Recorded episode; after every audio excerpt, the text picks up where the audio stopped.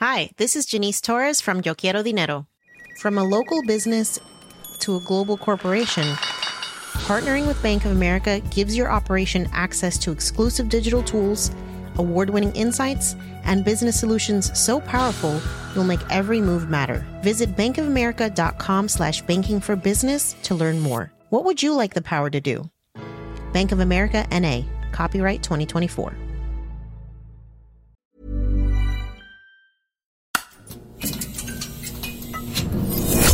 The Economist.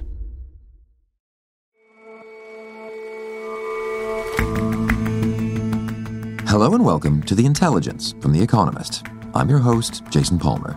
Every weekday, we provide a fresh perspective on the events shaping your world. Britons have really taken to the whole vaping thing. The country accounts for 40% of the whole European disposable vapes market, and that is big business. So, why is this loosely regulated industry asking for more oversight?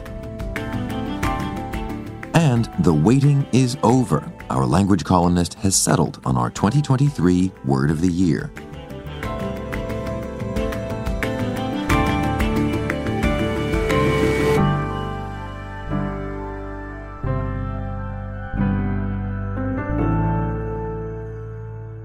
First up, though,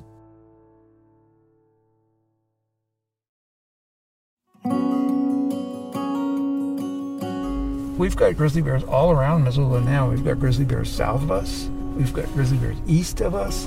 And of course, a lot of uh, grizzly bears north of us. Grizzly bears have lived on the Montana landscape since long before it was a state, and long before the town of Missoula was built. Erin Braun is our West Coast correspondent. I recently visited western Montana to see what bear country looks like.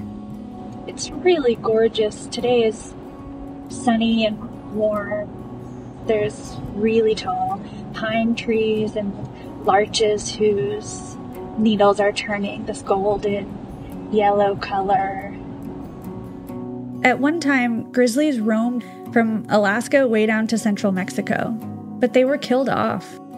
In many states, they were wiped out completely.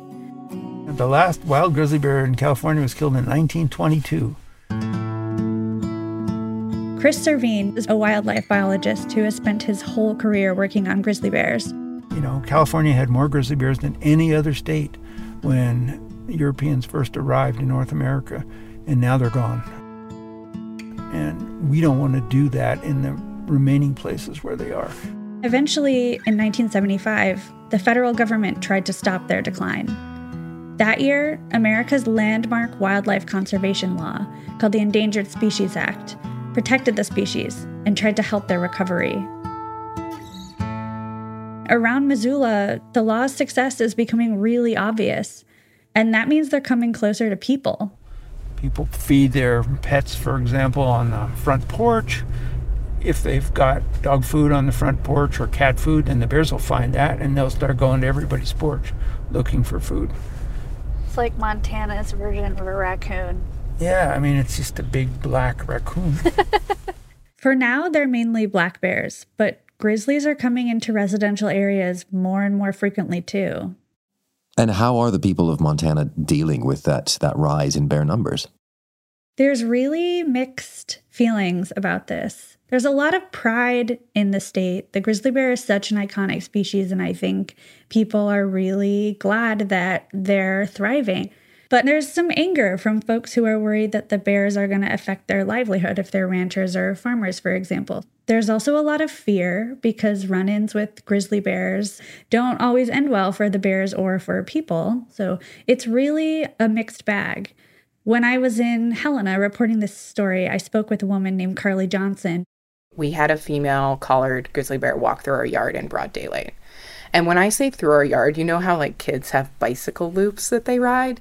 It was right across our four year old's bicycle loop. The only reason why he wasn't out there that night was because it was windy. It was terrifying as a parent to have a bear like that. Encounters like this have reignited one of the longest running political battles in the American West, and that's Republican states' ideological war against federal environmental regulations. So, wait a minute. This is an ideological war. What is it that Republican states want? In short, they want control. Right now, the protection afforded by the Endangered Species Act means that it's a federal crime to kill a grizzly bear. States argue that all of these federal regulations get in the way of how they can respond to bear conflicts. In 2021, Montana's Republican Governor Greg Gianforte petitioned the Fish and Wildlife Service to remove grizzlies in his area in northern Montana from the endangered species list. And I met him at his office in Helena and asked him why. It's a 10th Amendment issue that any rights not explicitly granted to the federal government are reserved for the state and the people. This species is no longer endangered, it has fully recovered and we no longer need that federal protection. The state manages all the other wildlife in the state, and we're in the best position to manage the grizzly bears. Wyoming and Idaho, two neighboring states, have sent similar petitions about their bears and the entire population of grizzlies in the lower 48, respectively. That latter petition was denied, but the agency could decide as early as February whether the bears in the other two ecosystems still need those federal protections. And for their part, federal authorities have been skeptical that those states will manage the bears well. The mistrust runs both ways. So, Governor Gianforte there is suggesting that the species is no longer endangered. What do you make of that suggestion? Largely, scientists agree. The recovery that grizzly bears have made in Montana in these special recovery zones is remarkable. If you think about the greater Yellowstone ecosystem that surrounds Yellowstone National Park. At one point in the 1970s, there were 136 bears there, and they were nearing extirpation.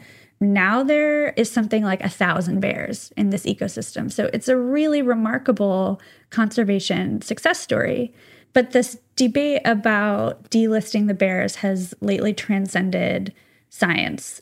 Montana's state legislature back in 2021 passed a couple of different laws that make it a lot easier to kill wolves and to kill black bears. And the federal Fish and Wildlife Service has warned the state that those laws can also harm grizzlies and basically could affect this delisting decision. And Chris Servheen, the bear biologist, he argues that grizzly bears would have a hard time dealing with the same kind of pressure that wolves and black bears are seeing. Grizzly bears are not very resilient. They have a very, very low reproductive rate. And if you kill too many of them, their populations can decline very rapidly. And given what these state politicians are trying to do with wolves now, reduce them by 90% in Idaho, reduce them by 50% in Montana, giving those same politicians the management of grizzly bears would be very dangerous because while wolves are resistant and resilient, they can handle a lot of mortality. Grizzly bears cannot. This impending decision that we're waiting for over whether the bears can be taken off the endangered species list is not going to end this debate. Past grizzly bear delistings have been challenged in the courts, but it's worth pointing out that the numbers of human bear conflicts are not just down to the success of grizzly bears. What, because the, the, the, people numbers are growing just like the grizzly bear numbers? Yeah, that's exactly right, Jason. Montana's population is booming, especially for such a sparsely populated state. And ever more people are living right on the edge of wilderness, as I saw it when I was driving around Missoula. You've got these houses that really back up against forest land, like the forest is their backyard. I'm driving through gulches that look incredibly wild. Montana's human population grew by nearly 12% in the decade to 2022. That's almost twice the national rate. And when I talked to Governor Gianforte, he thought this might be due to the popularity of the show Yellowstone on Paramount, which is a ranching drama that takes place in Montana. At the point the internet gives you the ability to do, live, and work anywhere, people move to the most beautiful places. I personally think Montana is the most beautiful place, and a number of other people agree. The tough thing is that some of these new Montanans are pretty oblivious when it comes to living with bears. A lot of scientists are particularly worried about Airbnbers that come into the backcountry and have no bear awareness. So, are there ways then for the increasing number of Montana residents and Airbnbers, I guess, to, to live with the increasing number of bears rather than having these kinds of conflicts? Yes, in Missoula, they're attempting this really grand experiment. Most bears are drawn into towns or suburbs by the presence of food, and they especially like trash. And so the city is soon going to require all residents that live in this bear buffer zone to have bear proof trash cans. And there's bear safe practices that new Montanans can learn in case they run into a grizzly bear. And Chris Servheen is trying to help them learn. Don't hike alone because more people provide more noise. Uh, carry bear spray, which is a very effective deterrent. It's non lethal to bears. And then, of course, keep a clean camp, you know, if you're going to carry lunch with These you. attempts to live alongside bears suggest that maybe the culture wars around grizzlies are less salient to Americans than to those seeking political office. And if Missoula's attempts to live with bears succeed, it could be a rare conservation bright spot in a world without many of those. I can't bear it. I have to say it. Aaron, thanks for bringing us the bear facts on this one. Anytime, Jason.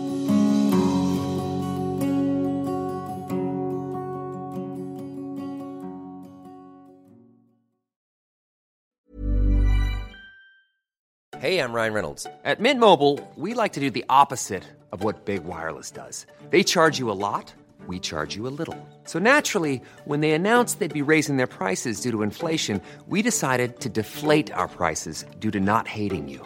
That's right. We're cutting the price of Mint Unlimited from $30 a month to just $15 a month. Give it a try at mintmobile.com slash switch. $45 upfront for three months plus taxes and fees. Promo for new customers for limited time. Unlimited more than 40 gigabytes per month. Slows. Full terms at mintmobile.com.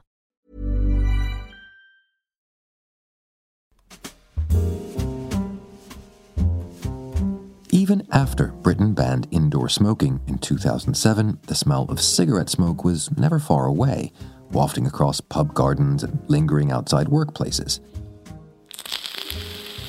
These days, if you walk by where smokers congregate, you're just as likely instead to smell watermelon or bubblegum or blue raz lemonade. Britain has taken to vaping, that is, puffing a vaporized liquid containing nicotine, like almost nowhere else. And that well, that comes with problems too. So, almost one in 10 Britons is now a regular or occasional user of electronic cigarettes, and the number who vape is continuing to rise. Duncan Weldon writes about Britain for The Economist. We're down to about one in eight Britons smoking, and on current trends, there'll be more vapers than smokers within two or three years. The industry is growing really rapidly, but back in October, the government announced a consultation into vaping that's due to report this month, and many in the industry fear it heralds a tougher regulatory environment. So, before we get to what the regulators may do, let's get a handle on the trend itself. This is big business, I imagine. Yeah, Britain has 4.7 million vapers and rising, so catering to their needs is, you know, is increasingly big business. In fact, a report on behalf of the vaping industry reckoned at the end of 2021 it had a total revenue of about £2.8 billion, that's about $3.5 billion, and employed around 18,000 people. Now, that report was for the end of 2021. Less than two years later, the number of vapers is up by a third. So, you know, those numbers are probably an underestimate. And one research report this summer found there are now 3,500 specialist vaping stores on British high streets. So, why is it growing so fast in Britain in particular?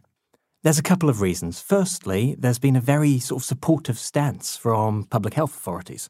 You know, the evidence suggests that inhaling nicotine through a vapor rather than burning tobacco smoke is much less harmful to you. It contains far less carcinogens. But many governments around the world, despite that evidence, have taken a very cautious approach. In Britain, for a decade now, the message from the National Health Service has been very clear that vaping is better for you than smoking. If you smoke, you should start to vape instead. In fact, in April this year, the government announced what they called a swap to stop scheme, where they're going to give up to a million smokers a free vaping starter set to encourage them. It's the first scheme like that anywhere in the world. But aside from that public health message, there's just some economics as well. And over the last few years, we've had high inflation, a big fall in living standards in Britain, and lots of sort of hard pressed smokers have looked at vaping and realised it's an awful lot cheaper. So, you know, a pack of 20 cigarettes in Britain at the moment costs more than 14 pence. Getting the same amount of nicotine and the same number of puffs from a, a disposable device costs about 5 pence. If you are using a refillable device, costs maybe half that again, so it's much, much cheaper. Things have been growing, the industry's been doing really well, but this new consultation, their fear suggests, you know, there's some sort of regulatory clampdown ahead. So, why this evident change of heart from the government? Why is the government seeming to go back on its earlier stance? I think it's mainly to do with this sudden and explosive takeoff in the use of disposable vaping devices. The numbers really are quite striking. So, Material Focus, a charity, they estimate that about 360 million disposable devices will be used in 2023 in Britain, and that has doubled since 2022. One industry expert I spoke to recently said they think Britain accounts for about 40% of the entire European disposables market. They're very, very easy to get a hold of.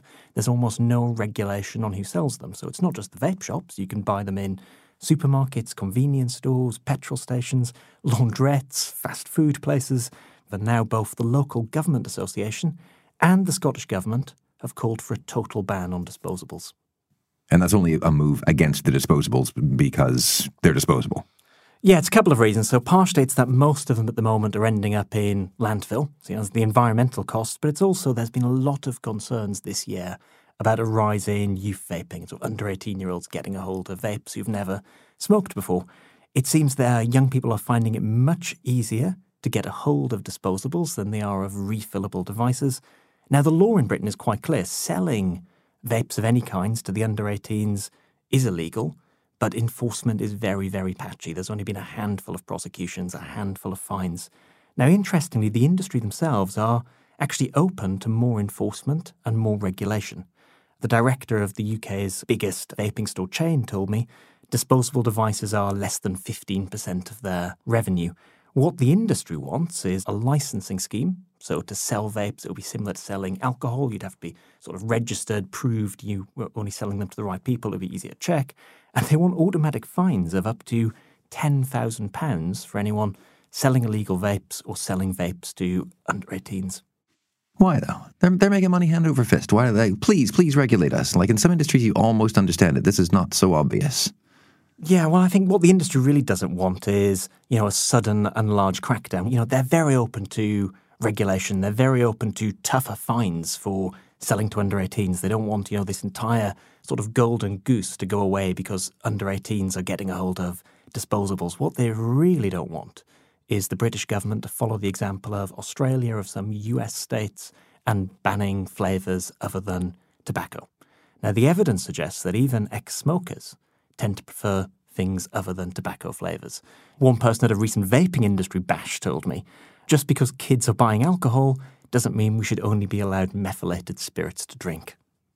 You know, there are very few industries in Britain which have seen this kind of explosive growth over the last decade. There's very few industries that have seen a 30% rise in revenue in the last two years with this economic environment we've got. But really, what happens next is going to depend a lot on where government regulation comes down.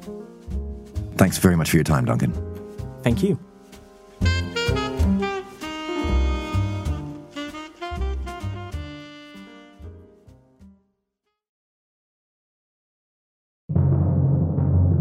It's that time again. It's time for the Word of the Year, our annual award show with only one category. And back to present the nominees for the Economist's Word of the Year, ladies and gentlemen, welcome to our stage our Johnson columnist and language expert, Lane Greene. Lane, hello. Thank you, Jason. Now, first of all, um, how is it that you come by the Word of the Year every year? Well, believe it or not, I don't know all the words in the world, neither all the words in English nor all the places in the world that have other words. So before naming a word of the year, as always, I talk to my colleagues to find out what those who are working in different fields and in different countries were talking about. And that's always a good reminder that the world is a lot bigger than just the English language. Well, let's get straight into it to the short list. What word is your first nominee this year? Well, our first nominee comes from a colleague on our Africa desk. Our senior Africa correspondent suggested coup as the word of the year. True enough, there have been several coups in West Africa, but honorable mention goes to a word that will be new to many of our listeners. Is the Yoruba verb japa. It's used in Nigeria to mean making a kind of quick and maybe creative escape from a sticky or difficult situation. But more recently, it has been extended by Nigerians to mean something like escape from Nigeria itself, which is to say, emigrating from the country, which has been perennially plagued by corruption and misgovernment. Okay, whipping through the short list then. Second nominee and where it came from? Well, now we're moving east to China, where my colleagues highlight, you might call it a phrase. The boundary between word and phrase is sometimes a bit fuzzy, but it is Lan Wei Lo. That is Mandarin for rotten tail building. Ordinary Chinese, rather than being obsessed with the geopolitical question of China and Taiwan that we're talking about quite so often, are they're really much more interested in the collapse of their own property sector in China. And that includes, of course, many people who have bought apartments while still unfinished, only never to see them finished. So they call these shells of buildings rotten tail buildings where they haven't been built. The government has pushed back and promises bao jiao what they're calling guaranteed delivery buildings. And in these cases, the developers are being forced by the government to complete those projects. Okay, and our third nominee? Well, as you can imagine, nothing can stop technology from dominating this year's Words of the Year. This is the year of artificial intelligence, and not just any kind, but what uh, is called generative AI, the kind that can churn out text or images or video given uh, sometimes only very simple prompts. So, honorable mention in my thinking on this uh, was to the word generative itself, since this is the new element of AI that most people are talking about. But one word in particular has been on the lips of everyone from school teachers to cab drivers, wondering what all the fuss in AI is about. And that's because of the launch in late 2022 of the most well known AI of them all, the one that everyone's talking about, which is Chat GPT, which put me into a bit of a crisis. A crisis in the word of the year deliberations? Do go on. Well, a lot of people will say that a name cannot be a word of the year. Is a name even a word after all? But in the end, I decided that yes, of course, names are words. Uh, more specifically, they're nouns. You might have learned them as, as proper nouns back in school. And there's no doubt that ChatGPT is the thing everyone is talking about this year. Google searches for ChatGPT are more than 90 times as frequent as those for generative AI, which I considered as my word of the year, or for large language model. ChatGPT is an example of a large language model or a program using a large language model. But that's not the word that's on everyone's lips. Everyone's talking about ChatGPT, ChatGPT, ChatGPT. As some listeners know, I, I work in Spain and I can tell you that ChatGPT is the same in every language. Spaniards are talking about it with the same curiosity, enthusiasm, and sometimes anxiety as they are in the English speaking world. And that goes for many other countries as well and in many other languages. Okay, so our runners and riders include Coup, Lan Wei Lo, and ChatGPT. Uh, Elaine, do you, do you have a do you have an envelope to hand? I do, in fact, Jason. Let's reveal the big winner. What is the word of the year? Jason, the people have spoken with their overwhelming interests, and it is impossible for me to pick anything other for Johnson's word of the year than ChatGPT. And the reason I chose ChatGPT is that just as Google has become sort of a stand in for any generic search engine, we say, oh, I'm going to Google that, even if you use Bing or some other search engine. ChatGPT has become the conversational stand in for any large language model. People will say something to you like, oh, God, what an awful breakup text. Did he have ChatGPT write that for him? So people won't use Bard or Llama or one of the other no doubt excellent uh, large language models, ChatGPT is become almost a generic in the same way that words like Kleenex and Hoover and Frisbee and dumpster, all of which began life as trademarks, are now used as generics very often in the English language. The people have spoken, but I know that you think about these things a lot, Lane. Do you concur with the, the people's choice for this? Well, making predictions is difficult in technology and in language. I've gone with uh, prediction on both here. I think in 10 years, we may not be talking about ChatGPT as dominating the sector, but I think this will be the year that we were all talking about it. Even looking back, I'm confident this feels more 2023 than any other word that I could have possibly chosen. And who knows, in those years, while it may fall out of favor, our whole business may do so, and large language models may just obviate the whole podcast business. Let's hope not. Let's hope not indeed, Jason. Thanks for your time, Lane. Talk to you in a year. Talk to you then.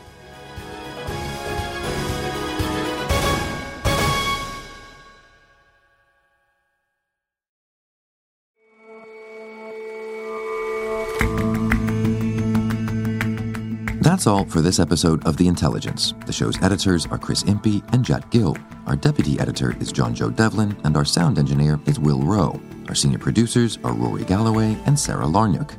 Our senior creative producer is William Warren.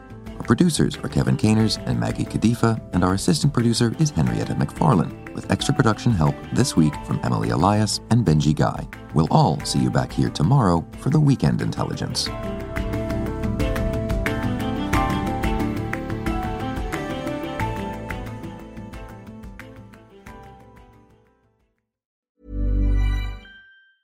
Hi, this is Janice Torres from Yo Quiero Dinero. If you own or operate a business, whether it's a local operation or a global corporation,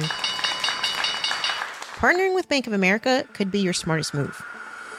By teaming with Bank of America, you'll enjoy exclusive digital tools, award winning insights, and business solutions so powerful you'll make every move matter.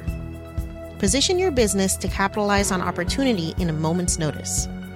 Visit bankofamerica.com slash banking for business to learn more. What would you like the power to do? Bank of America NA, copyright 2024.